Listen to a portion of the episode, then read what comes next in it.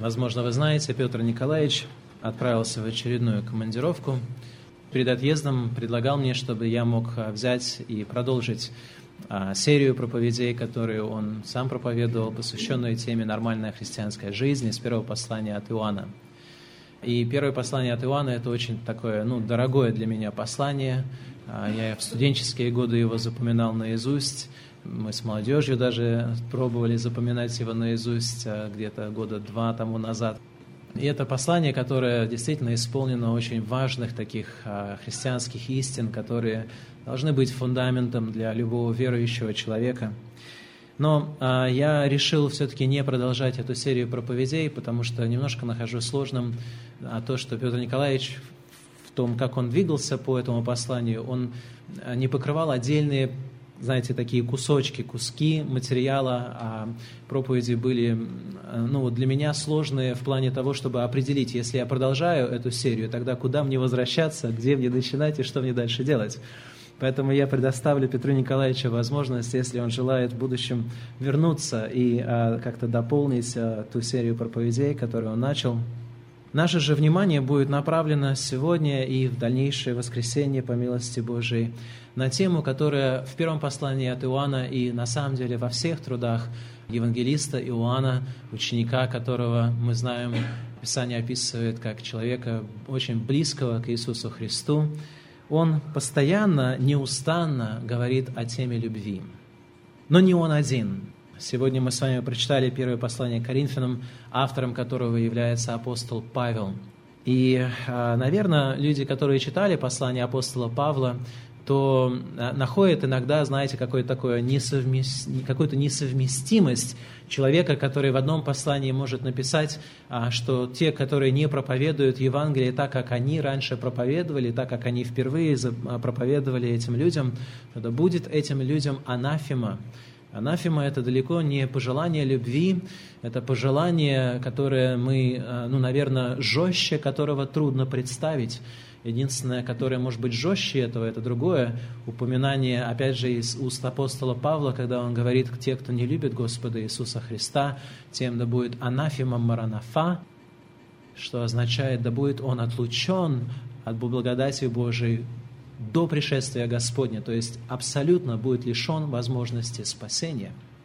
И когда мы слышим такие вещи, то у нас наверняка возникает своего рода такой конфликт с понятием любви, которое воспитывается в нашем разумении, в нашем сознании, особенно нынешним миром и поколением. Потому что тема любви, ну, она всегда, наверное, исторически была важной темой. Люди написали бесчисленное, наверное, уже количество песен о любви. И вы знаете, об одной этой песне я бы хотел начать, с одной этой песни я бы хотел начать вот, вступление к нашей проповеди. Молодежь, наверное, знает, что 15 ноября, в понедельник, вот на прошлой, прошедшей неделе, на сайте Apple появилось такое интригующее, такое интригующее объявление, что с 16 ноября будет незабываемым днем в истории человечества своего рода. И, конечно же, это спровоцировало очень много догадок. Люди там думали, что же это будет обновление 4.2 для телефона iPhone, или же это будет что-то еще какое-то крутое, что-то удивительное, что Apple придумал. Оказалось, что произошло, мы знаем, Apple 16 ноября на лицевой странице своего сайта официального разместил фотографию известной группы Beatles. И эта фотография символизировала уже э, плод, может быть, многолетних переговоров, связанных с тем, чтобы Apple появи, э, получила права на продажу альбомов Beatles на своем сайте iTunes, да, в этой программе которой многие из вас, наверное, пользуетесь. Я здесь не для того, чтобы рекламировать Битлз, я для того, чтобы сказать об одной песне, которую написала эта группа, и которая была исполнена 25 июня 1967 года впервые. Она была исполнена на первом в истории телевидения глобальном шоу под названием Our World или Наш мир, которое транслировалось в 26 странах мира и которая смотрелась порядка 400 миллионами а, людей. Да, то есть 400 миллионов людей смотрели эту мировую трансляцию. И эта песня прозвучала впервые в этом глобальном шоу, потому что она была заказана специально, чтобы Битлз, то есть группа Битлз попросили написать новую песню, довольно простую, которая была бы абсолютно понятна вот этому многонациональному событию, да, то есть 26 стран, люди из 26 стран, которые говорили на английском, но а, многие, наверное, даже и на английском особо не говорили, но тем не менее какая-то должна была песня быть, которая могла бы быть доступной и понятной для всех этих людей. И Битлз, а, авторы Джон Леннон и Пол Маккартни написали песню, которая известна всем как «All you need is love». Переводе «все, что вам нужно или тебе нужно, это любовь». И эти слова повторяются в этой песне много-много-много раз, поэтому трудно не понять смысл этой песни, хотя если вы почитаете английский вариант, то там слова куплета самого по себе довольно странные. Я вчера их так освежал в памяти, читал, и в конце концов понял, о чем идет речь, но это не сразу происходит. А вот all you need is love, это всем понятно, это всем доступно. И это нужно понимать, я думаю, определенным образом. Мы сейчас уже живем в постсоветское время и забыли, что 60-е годы – это разгар чего? холодной войны. Звучит странно, разгар холодной войны, но мы понимаем, о чем идет речь, потому что действительно, то есть тогда угроза мирового краха в результате нажатия одной кнопки – и последующих ядерных какой-то войны, холодной войны и так далее, все, все, все, что могло произойти, эта угроза была на самом деле в сознании людей.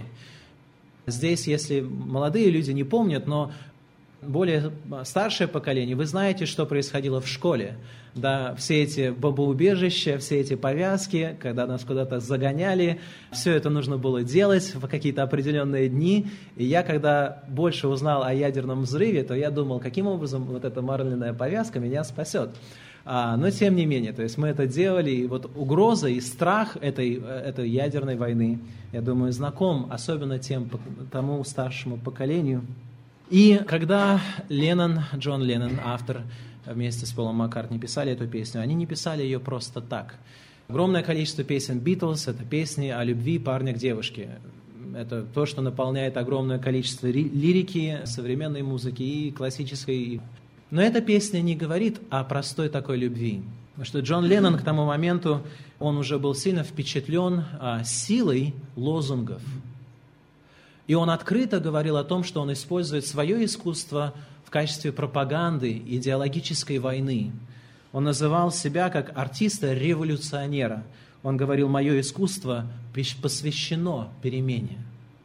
И он написал эту песню с тем, чтобы передать то, что они считали является решением проблемы мирового кризиса, проблемы вот этой нагруж... Э, э, страшной войны.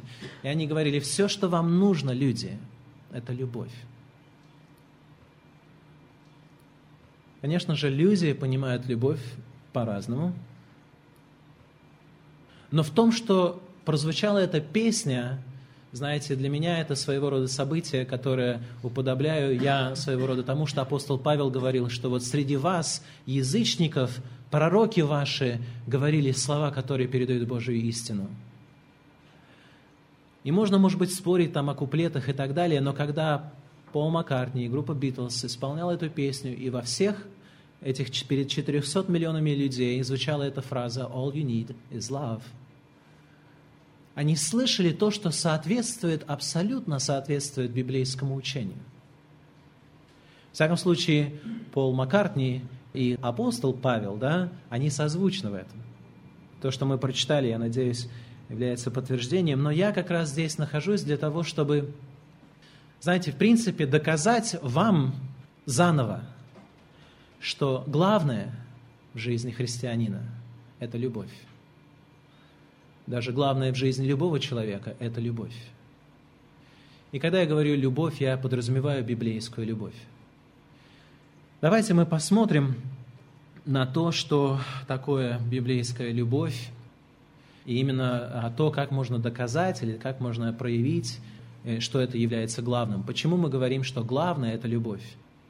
Ну, во-первых, потому что на самом деле я боюсь, что несмотря на то, что мы все читаем одну и ту же Библию, одни и те же стихи, Тем не менее, в результате определенных процессов в жизни верующих людей наступает, знаете, своего рода, с одной стороны, период такой влюбленности, который потом заменяется в силу обстоятельств, трудностей, кто-то столкнулся с верующим, который не проявил достаточной любви или не проявил любви в той форме, в которой люди ожидали, любовь должна быть проявлена и так далее. Люди на самом деле просто забывают о любви.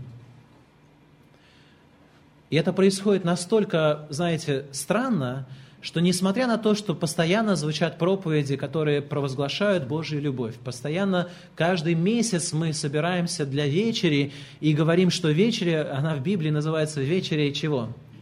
Любви. Мы говорим о Божьей любви, мы говорим о том, что Бог возлюбил мир и послал своего единородного Сына, Сына возлюбленного в этот мир. Мы постоянно об этом говорим, и я боюсь, что это, знаете, своего рода, ну, оно уже изживалось, оно уже исчерпало свой потенциал в нашем сознании. Она как старая жвачка. Сначала она была вкусная, да, мы чувствовали ее вкус, а потом уже жуешь, жуешь, жуешь, жуешь, жуешь, и ну вот надоело. И вот я здесь для того, чтобы мы почувствовали вновь вкус Божьей любви. Потому что главное – это любовь. Любовь – это главное в жизни нашей. Почему мы говорим, что любовь – это главное? Потому что любовь, она вбирает в себя абсолютно все проявления добродетели. Любовь вбирает в себя все проявления добродетели. В своей утренней проповеди я использовал иллюстрацию в конце. Позвольте мне сейчас немножко поменять порядок. Я скажу об иллюстрации в начале – Всем известен такой научный а, деятель по имени сэр Исаак Ньютон. Да? А, вы читали физику, изучали, когда изучали физику, наверняка вы слышали о том, как Ньютон посредством опытов научных с помощью призм обнаружил, что свет, белый свет, вот естественный свет, на самом деле можно преломлять через призмы, и что не призмы окрашивают белый свет – а что белый свет содержит в себе все цвета радуги. Весь видимый спектр для наших глаз, он содержится в белом свете. До Ньютона люди считали, что свет является однородной такой материей, а, которая, проходя через призму, призма, которая окрашивала, своего рода, знаете, как фильтры, которые ставят на объективы камер или, может быть, на, про, на прожекторы, для того, чтобы придать вот белому свету какой-то один определенный оттенок – а Ньютон, он все, что сделал, он взял одну призму, через которую свет, проходя, преломлялся, то есть он разделялся, и потом он взял, знаете, своего рода такое полотно, которое имело прорез такой узкий. И он смог изолировать один спектр, скажем, зеленый цвет, и потом пропустить зеленый цвет через другую призму, потому что если призма окрашивает, окрашивает цвет, тогда зеленый цвет, проходя через вторую призму, должен был изменить свой оттенок – и оказалось, что зеленый свет оставался зеленым. А потом, что он смог сделать? Он взял одну призму, которая рассеивала свет, и он поставил другую призму, которая опять смогла свет объединить в одно целое, и получилось так, что белый свет, входя в одну призму, преломлялся и становился во всей своей красоте радужной, а потом, входя и преломляясь через другую призму, он объединялся обратно и становился белым светом. То же самое, я думаю, можно сказать по отношению к любви. Любовь своего рода – это вот этот белый свет, который вбирает в себя абсолютно все проявления Божьей благодати и добродетели. Все, что можно назвать прекрасным, добрым, благим, все объединяется в понятие любви. Знаете, я бы хотел, чтобы мы для того, чтобы убедиться в этом, да, я хочу вам доказать, что это главное. Для этого мне нужно, чтобы вы посмотрели на как минимум четыре места Священного Писания. Проблема с этими местами Священного Писания – это то, что они, опять же, замылились своего рода. Мы на них так часто смотрели, что мы перестали обращать на них внимание. Я хочу, чтобы вы посмотрели на эти тексты, знаете, как будто бы их, вы наблюдаете их впервые. Если у вас есть Новый Завет, откройте, пожалуйста, Евангелие от Матфея, 22 главу. Я уже увещевал вас о том, что вам нужно носить Библию. Уверяю вас, я сделаю все возможное, чтобы они вам потребовались в дальнейшем. Поэтому на следующее воскресенье убедительно прошу вас прийти своей копией Священного Писания. 22 глава Евангелия от Матфея известна тем, что в этой главе к Иисусу Христу подходит один человек, и в 34 стихе мы читаем об этом эпизоде, и ему задается один вопрос важный. Матфея 22, 34, страница 27 в Новом Завете. Фарисеи, услышав, что он привел садукеев в молчание, собрались вместе, и один из них, то есть один из фарисеев, законник, человек, изучающий закон, сведущий в законе, искушая его, спросил, говоря, «Учитель, какая наибольшая заповедь в законе?» Если вы когда-либо читали Ветхий Завет полностью, согласитесь, это нелегкое чтение. Да? Оно ну, по, по объему, да, вот если взять приблизительно так, вот это вот Новый Завет – да? а вот это Ветхий Завет. То есть он три четверти Библии – это Ветхий Завет. И далеко не все, что там написано, легко читается, и там масса, масса законов, требований. Иудеи насчитали 613 специфических заповедей, повелений, которые они считают, что Бог требует от человека. Их есть негативные, 365 как количество дней в году, остальные позитивные. Негативных больше, чем позитивных. И представьте себе сложность такого вопроса. К Иисусу приходит человек, следующий в законе, и он, искушая его, ставит такой вопрос. Слушай, вот один тебе вопросик. Какая самая большая заповедь? Все Божьи заповеди, но не все имеют одинаковый вес. Какая самая главная? Иисус в 37 стихе цитирует Ветхий Завет, книгу Второзакония, 6 глава, 5 стих говорит, «Возлюби Господа Бога твоего всем сердцем твоим, и всею душой твоей, и всем разумением твоим. Сия есть первая и наибольшая заповедь. Вторая, подобная ей, возлюби ближнего твоего, как самого себя, цитируя книгу Левит, 19 глава, 18 стих. На сих двух заповедей, говорит Иисус, утверждается весь закон и пророки. Когда мы читаем слово «утверждается», тогда у нас какой образ всплывает в голове? утверждается весь закон и пророки. Это какой образ? Ну, я не знаю, может быть, кто-то мыслит как-то по-другому, но мне кажется, что речь идет о каком-то фундаменте, да, что если что-то утверждается на чем-то, то есть оно стоит твердо. И мы тогда подразумеваем, что есть какой-то такой, знаете, пласт, такой фундамент, основание, и на этом основании стоит то, что сказано, весь закон и пророки, то есть весь Ветхий Завет. Все 613 заповедей можно поставить, и они твердо стоят на этом фундаменте. Утверждается весь закон и пророки. А проблема заключается в том, что слово «утверждается» не совсем верно приведено. Это слово, которое буквально означает «висит». На этих двух заповедях висят весь закон и пророки. Но смысл от того, что здесь говорится, утверждается, не меняется. Потому что если у тебя есть какой-то такой, знаете, хороший крюк на стене, вмонтирован, то на него можно повесить что-то, и оно держится. Вот Иисус Христос говорит, что на этих двух заповедях возлюби Господа, Бога твоего, всем своим существом, и возлюби ближнего, как самого себя, на этом висит или зиждется абсолютно весь Ветхий Завет – я думаю, что если бы мы серьезно подумали о том, что здесь сказано, у нас бы полностью поменялось отношение к Ветхому Завету. Потому что вспомните, что написано в Ветхом Завете. Обычно люди, которые, знаете, говорят, я верю в Бога, который есть любовь, то они стараются избегать Ветхий Завет. Потому что в Ветхом Завете есть довольно страшные вещи, подобные как геноцид во имя Господа – и так далее и тому подобное. Я не буду углубляться в детали. Но я говорю, что Слово Божие, сам Иисус Христос говорит, что весь Ветхий Завет, без исключения, он зиждется, он висит на этих двух заповедях. А это значит, что нельзя выборочно сказать, а, ну ладно, ну вот эти вот псалмы проклятия, знаете, это как бы, ну нам неудобно, я верю в Бога любви, а псалмы проклятия как бы к нему отношения не имеют. Вы абсолютно не правы, если вы так думаете. Потому что наше понимание Бога, который есть любовь, Бога, который есть одинаковый Бог в Ветхом Завете и в Новом Завете, должно вмещать в себя абсолютно всю Библию. Бог не противоречит себе ни в Ветхом Завете, ни в Новом Завете. Но это помимо, так сказать, нашей главной темы. Главная наша тема заключается в том, чтобы доказать, что любовь является главным из того, что нам доступно, потому что она вбирает все. И вот это вот слово висит на, этом, на этой заповеди, любить Бога, любить ближнего, висит весь закон и пророки. Я думаю, можно сказать аргументированно, что тогда, если они висят на этом, тогда в какой-то мере они зависят от этой заповеди, и таким образом любовь вбирает в себя полностью Ветхий Завет. Посмотрите, что сказано в параллельном тексте, но который говорит о том же немножко по-другому. Марка, 12 глава.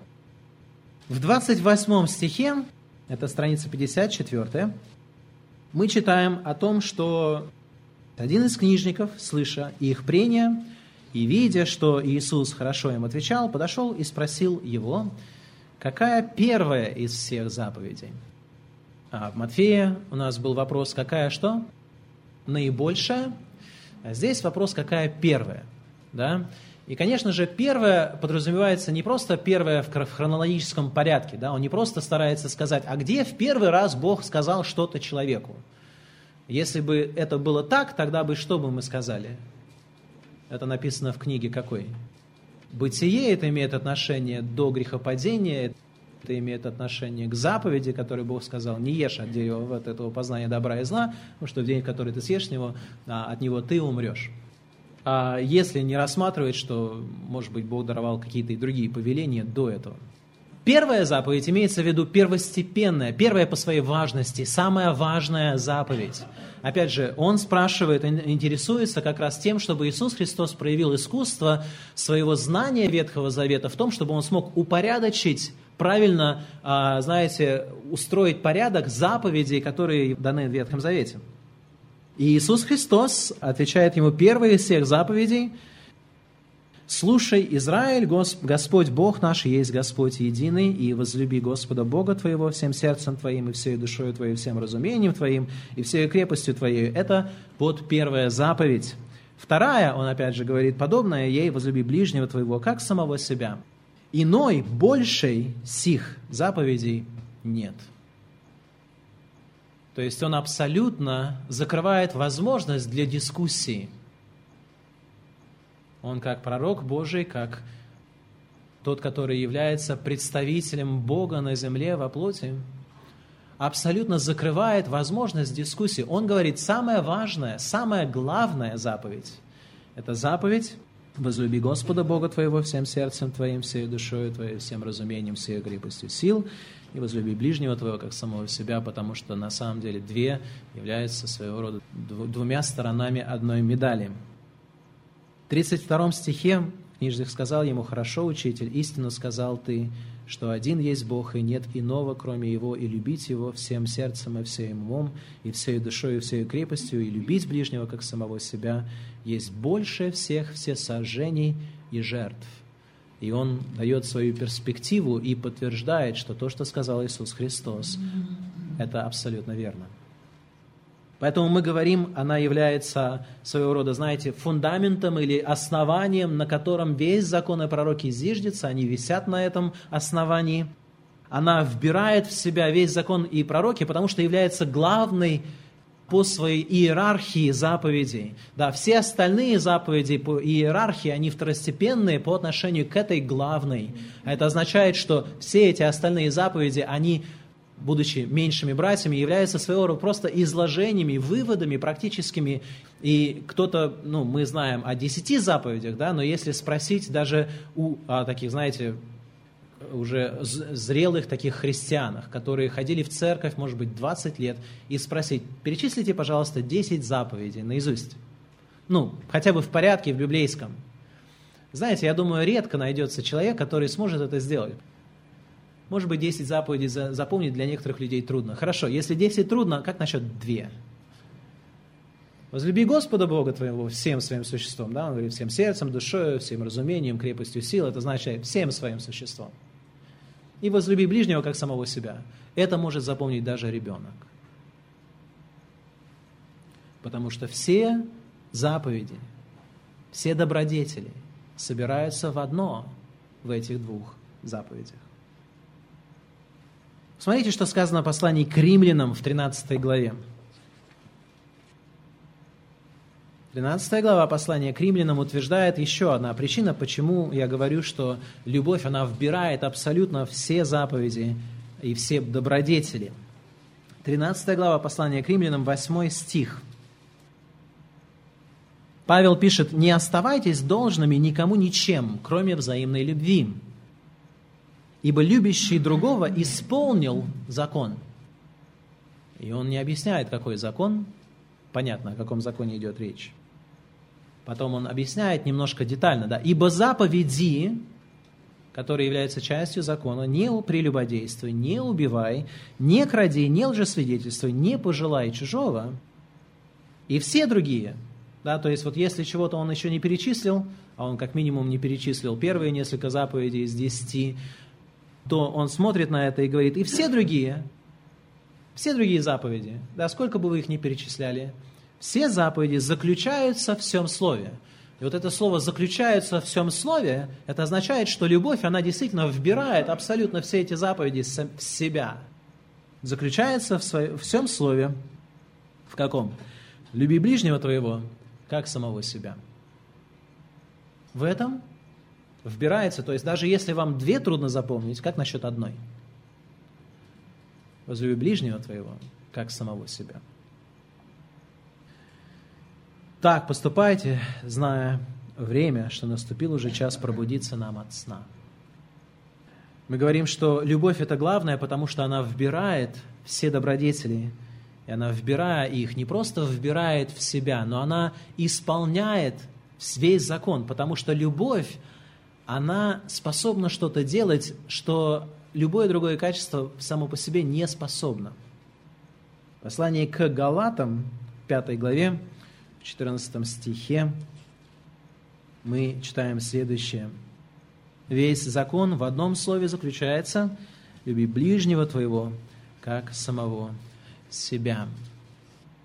Любовь, она вмещает в себя весь закон, и люди, которые любят, они автоматически исполняют закон. Люди, которые любят, они автоматически исполняют то, что Бог определил, которые любят по-библейски, да, скажем так. Вы никогда не думали, что весь, всю Библию можно собрать, оказывается, вот в одно такое упрощенное такую фразу, да, «возлюби Господа, возлюби ближнего», и все. Есть один текст, который, я думаю, должен нас немножко изумить. А? Откройте, пожалуйста, Евангелие от Луки, 10 главу. И изумить он должен главным образом людей, которые ну, воспитаны были, может быть, уже в такой евангельской вере, потому что для других, наверное, это просто тоже будет как бы ну, каким-то таким откровением, но люди, которые воспитаны в евангельских церквах, протестантских церквах, наверное, ну, посмотрят на это и скажут, хм, я понимаю, что это говорит сам Господь, но как-то это не укладывается с тем, что, в чем я был воспитан, или, во всяком случае, не так легко укладывается. Посмотрите, пожалуйста, Евангелие от Луки, 10 глава, которая известна тем, что в ней сказано повествование, притча о добром самарянине, а, но контекст, предшествующий этой притче, это как раз то, что мы будем смотреть. 25 стих, 10 глава Евангелия от Луки, 25 стих. Один законник встал и, искушая его, сказал, «Учитель, что мне делать, чтобы наследовать жизнь вечную?» Опять человек-законник, человек знает закон, и он задает вопрос уже не какая главная заповедь, да, а он задает, ну, немножко другой вопрос, но вопрос, который должен а, в наших умах, знаете, своего рода включить такую мигалку какую-то такую. Что у Иисуса Христа человек спрашивает, что нужно сделать, чтобы иметь жизнь вечную, да. Я думаю, нормальный человек, который вот, ну, разбирается в этих вопросах, вот если бы у вас было пять минут времени лично с Иисусом Христом, прям вот так вот, лицом к лицу, может быть, вы задали такой вопрос – такой вопрос задается и мне, как верующему, который знает, что необходимо сделать, чтобы иметь жизнь вечную, да, а мы знаем, что необходимо делать, чтобы иметь жизнь вечную, да, согласно учению апостольскому. Что нужно делать?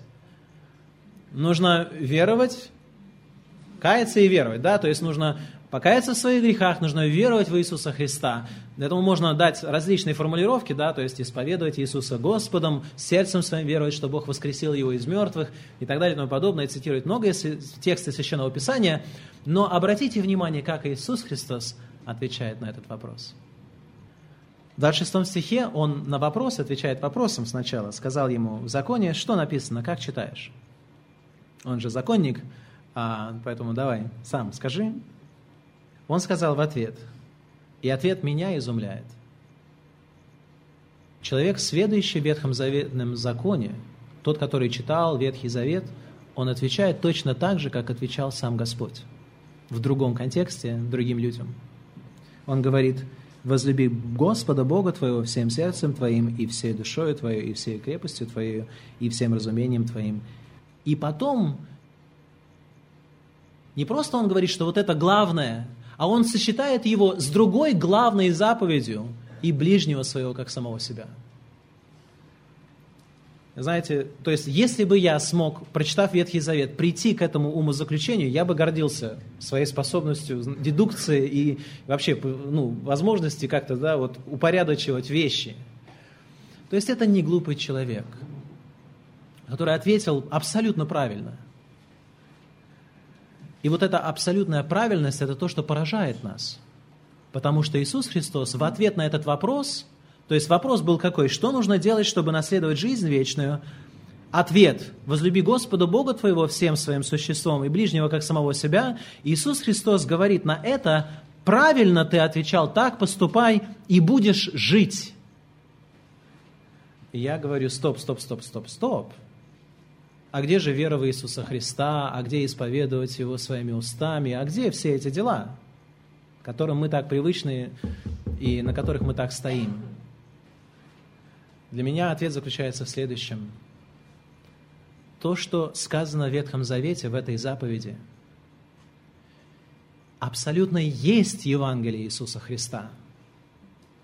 Потому что эффект один и тот же – если А дает результат Б и С дает результат Б, тогда А и С по логике вещей должны быть абсолютно взаимозаменяемые.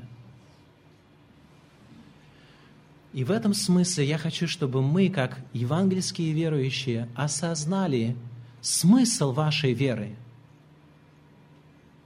Новозаветняя вера и правильно э, тот акцент, который мы делаем, что нужно веровать в Иисуса Христа, это новозаветний акцент, который необходимо распространять. Это есть благая весть. Но природа веры, о которой мы говорим, это не есть просто какое-то, знаете, такое сознание, просто, а, хорошо, Иисус Христос умер за мои грехи, так, Он воскрес, теперь я спасен. Потому что вера, которая должна наполнять наши сердца, она выражается иначе, используя Ветхий Заветный э, лексикон и слова, заповедью «Возлюби Господа Бога твоего всем сердцем твоим, всею душою твоей, всею крепостью сил, всем разумением твоим и ближнего своего, как самого себя». Так поступая, ты будешь жить. Я хочу, чтобы мы осознали, что евангельская вера не противоречит тому, что сказано в Ветхом Завете. Это есть воплощение и правильное выражение любви к Богу. Невозможно любить Бога и не принимать евангельскую веру с точки зрения Библии. Невозможно. Потому что одно и другое, они абсолютно синонимичны.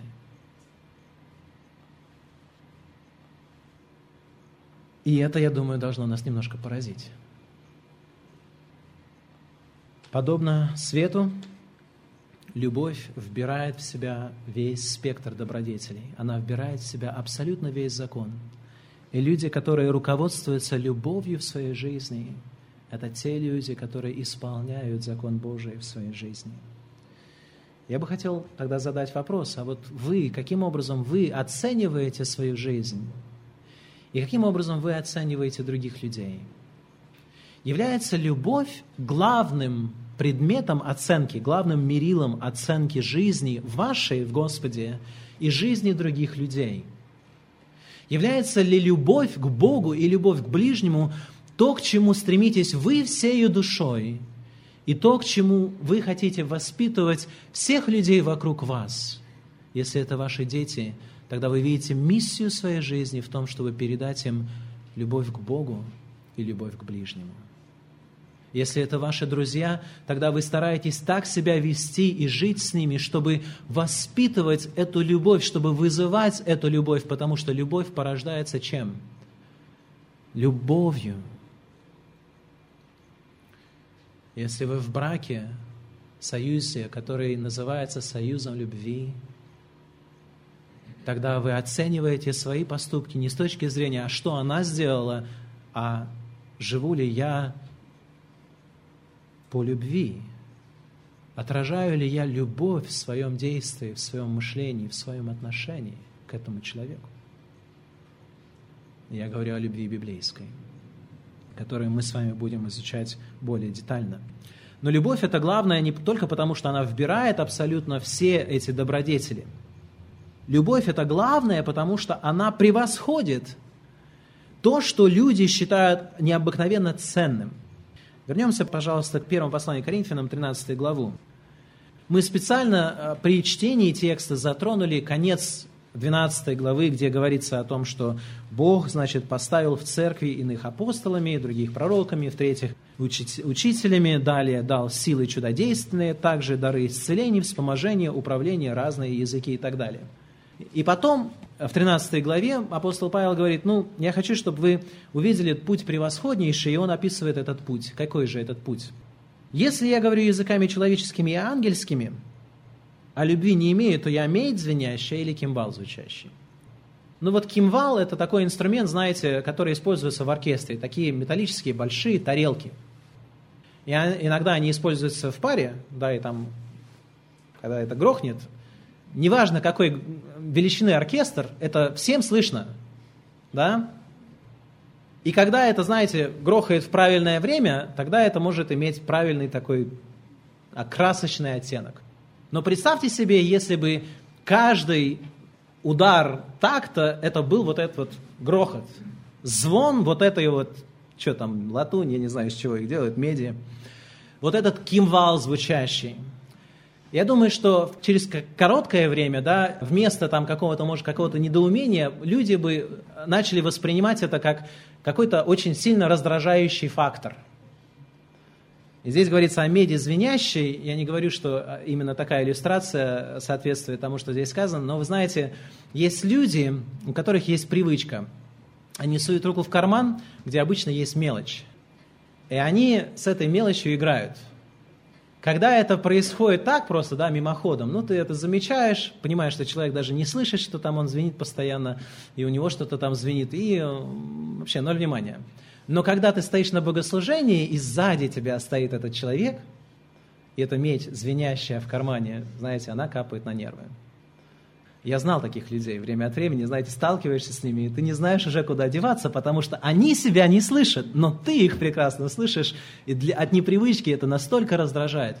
Вот апостол Павел говорит, слушайте, возьмите вот говорение на языках – и в Каринской церкви говорение на языках было вознесено на такой пьедестал духовности, что считалось, что ты абсолютно не духовный человек, если ты не говоришь на языках. Все стремились говорить на языках. Это своего рода, знаете, такое вот, ну, какое-то такое масштабное такое вот умопомрачение, что вот языки, это вот, иметь языки, это значит иметь все. Не имеешь языков, ты никто. И это своего рода, может быть, напоминает вам о какой-то деноминации, существующей сегодня. Есть другие деноминации, которые не зацикливаются на языках, но им обязательно нужны дары исцеления, какие-то такие, знаете, очень неординарные проявления Духа Святого. И они настолько этого желают, они настолько об этом молятся, они до иступления доводят себя в попытке получить этот необыкновенный дар. Почитайте свидетельства людей, которые попали в харизматию которые потом каким-то образом смогли оттуда выбраться, как они до иступления буквально доходили, до умопомрачения практически, чтобы выпросить вот эти особые проявления Духа Святого. Павел говорит, что если у тебя вот это есть, минус любовь, это просто раздражающий фактор. И то, что вызывает не просто уважение людей, в какой-то момент времени ты просто начинаешь людей просто надоедать им, раздражать их. Потом возьмем другую сферу, да, ну ладно, говорение на языках, э, может быть, кто-то не очень сильно увлекается этими делами, а как насчет такой более скрытой, более такой уважаемой такой позиции. Как насчет дара пророчества и способности знать все тайны? Можете представить себе человека, у которого есть дар пророчества, и он знает, не просто знаете, он, у него большое знание, он знает все тайны. Ты к нему приходишь с вопросом, у него для тебя ответ, и причем правильный ответ. У него дар пророчества.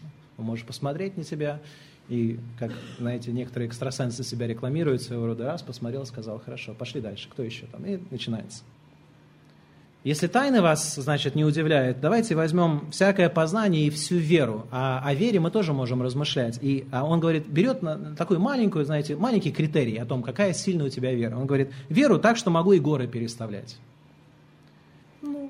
Все мы можем, да. Это же не просто, то есть не трудно. Взял, требуется всего-то горчичное зерно, да, вот такое вот, вера, вера в горчичное зернышко, такое маленькое-маленькое. И если это у вас есть, пожалуйста, говори горе, чтобы она перешла туда-нибудь, и она чик -чик -чик переходит. Мы понимаем, что речь идет о такой вере, которая нам даже и не снилась. Может быть, кому-то снилось, я не знаю. Но а, в целом мы как раз думаем, что вот найти такого человека, который скажет горе, вот иди в море, поплавай, да, а, это будет вызывать уважение. Как не уважать такого человека? Павел говорит, берешь вот этого человека, отнимаешь любовь от того, что у него есть. И Слово Божие говорит, я ничто. И не то, что недостоин уважения, я ничто. Она превосходит все необыкновенные дары Духа. И люди как раз ну, делят дары Духа на обыкновенные, обыденные, доступные всем людям. И любовь является обыденным, обыкновенным даром Духа Святого которая доступна не избранным, не элите духовной. Это дар, который Бог дарует всем, которые знают Господа Иисуса Христа. И люди все равно в своем бешеном каком-то умопомрачении а, неправильно оценивают, что есть главное, что второстепенное, и увлекаются языками, исцелениями, что угодно, богатством, успехом, все что угодно вам можно предлагать во имя Иисуса Христа, если вы имеете это все и не имеете любви, о которой здесь сказано, вы ничто, и вы ничего не имеете. В глазах Божьих это именно так. Любовь придает ценность всем нашим делам и поступкам. Это о чем говорит Павел здесь. Да? То есть я могу иметь дары, но если не имею любви, тогда я ничто.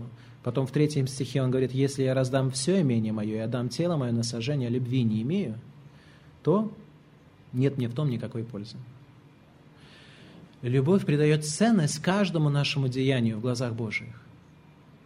Вот вы сегодня пели гимн.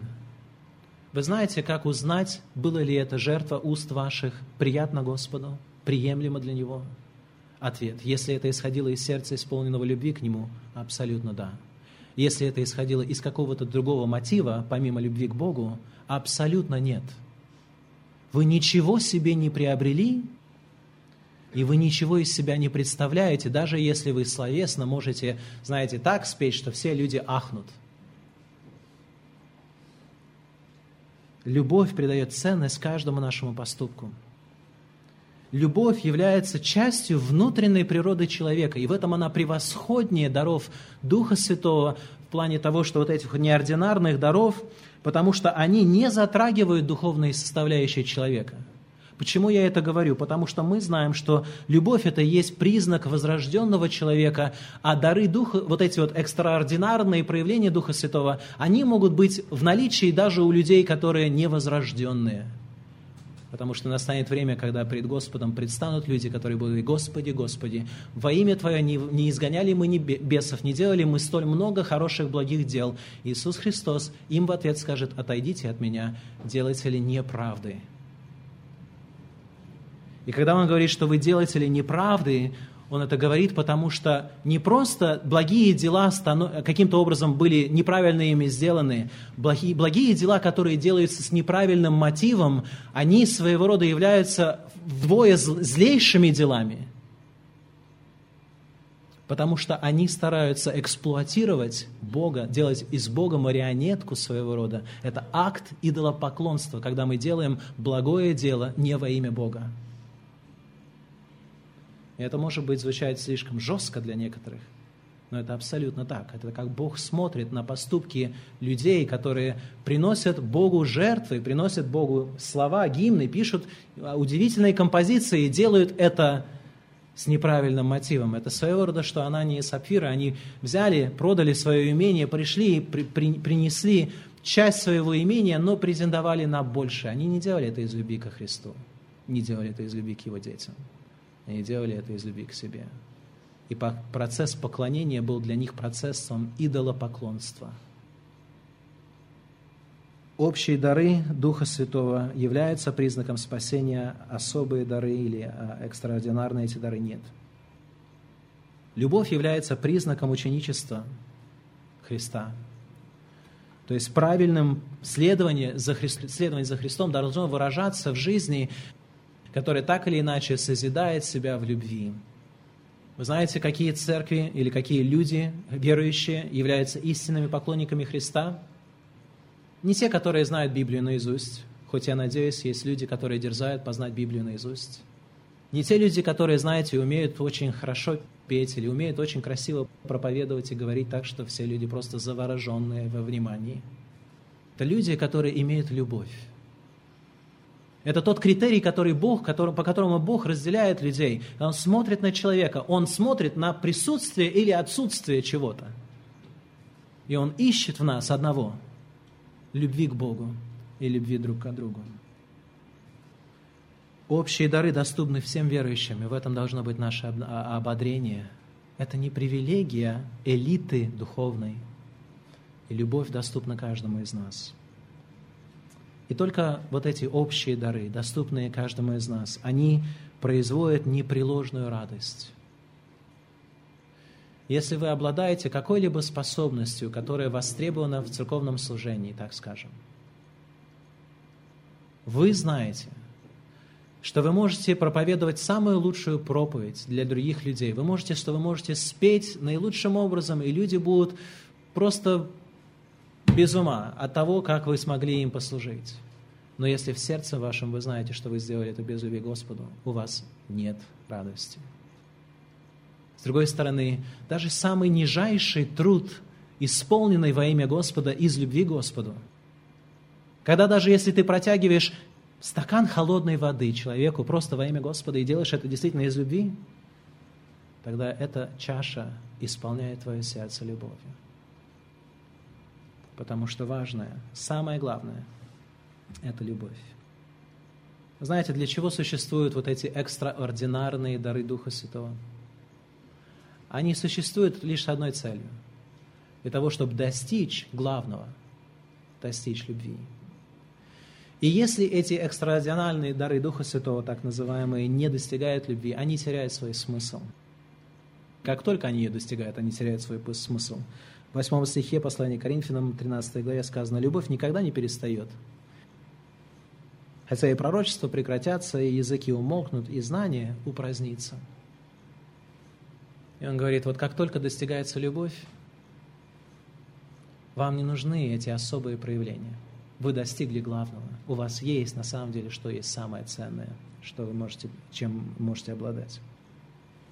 Поэтому для некоторых людей, я думаю, как минимум нужно сказать, что не гоняйтесь за необыкновенными проявлениями Духа Святого – да, не стоит вам часами проводить время в молитве и просить у Бога, чтобы Он дал вам дар языков, или дал вам дар исцеления, или дал вам дар пророчества, или дал вам знать все тайны, или еще что-то. Не стоит уделять этому чрезвычайно многое время. Стоит, я думаю, действительно изучать служение, стремиться к развитию во всех аспектах богослужения, особенно в которых вы чувствуете какое-то призвание. Но главное – это не ваши способности, это ваша суть. Главное – это любовь достигайте любви. Любовь – это главное, потому что она превосходит все проявления Духа Святого, необыкновенные, неординарные, и она превосходит все наши действия. Потому что вот мы как говорили, да, мы можем раздать свое имение, отдать тело свое на сожжение, что, наверное, является, ну, наверное, высочайшей формой какой-то жертвы, да, то есть мы говорим о, о людях, которые как мученики умерли в свое время, а, и мы говорим, вот, предать свое тело на сожжение, ну, что может быть еще больше того, чем, как можно посвятить себя Господу? Продать свое имение, это уже внушительно, но предать себя огню, Апостол Павел говорит, без любви даже эти самые-самые-самые проявления нашей духовности не имеют никакой ценности. Потому что наши действия имеют ценность и обладают ценностью в пропорции тому, что мы способны любить. Бог, я думаю, следующие выводы нам нужно сделать, не смотрит, Он смотрит на что? На сердце человека. Мы должны это помнить, когда мы собираемся на богослужение, мы должны это помнить, когда мы находимся дома. Мы должны помнить, что Бог не впечатлен нашими героическими поступками и жертвами во имя Его. Он впечатлен нашим послушанием, нашим смирением, нашей любовью к Нему. Правильные действия имеют ценность только в сочетании с правильным внутренним состоянием. Правильное внутреннее состояние – Бог ищет себе поклонников, которые поклоняются Ему в духе и истине. И вы сегодня пришли, и вы поклонились Господу. С каким сердцем вы пришли на это поклонение? Смогли ли вы вознести Ему жертву угодную, потому что она была выражена от сердца любви? Все, что мы даем Богу без сердца любви, не является жертвой Богу вообще. Наоборот, мы делаем наше поклонение Богу алтарем для приношения жертв нашему честолюбию и гордости.